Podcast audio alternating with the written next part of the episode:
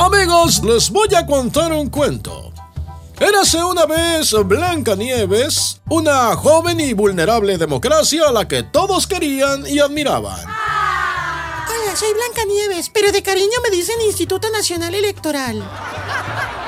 Pero su padrastra, la bruja malvada López Obradora, le tenía envidia y la culpaba de que gracias a ella no había podido llegar al poder muchos años antes. Hola, soy la bruja malvada, con voz de hombre viejo. Oigan, ¿cómo puedo hacerle entrar dos litros de veneno a esta manjanita? Ay, no, ¿qué es eso? Como ven, la padrastra no era famosa por ser muy brillante. Pero pues era la reina y era lo que había para gobernar el reino de Nopalitlán. Favor. Realmente su forma de gobernar era bastante extraña.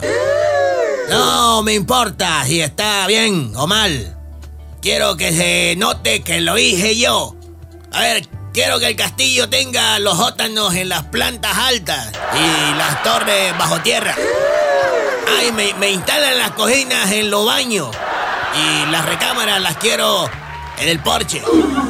Jalas, por favor, déjame las acomodan ahí en el closet.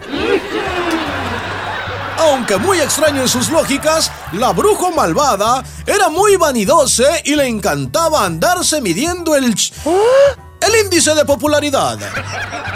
Por lo que seguido consultaba. Espejito, espejito, ¿quién es el presidente más popular de toda la historia del mundo? Y el espejito le respondía. Uno que no quiero decir quién es, pero que no sirve para nada y aún así me pregunta lo mismo una y otra y otra maldita vez. Que por cierto, no quiero decir quién es, pero que le estoy respondiendo ahorita mismo.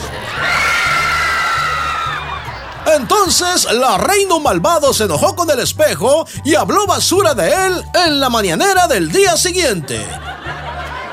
Y así, la reina malvada y sus cortesanos vivieron infelices e infelices por siempre.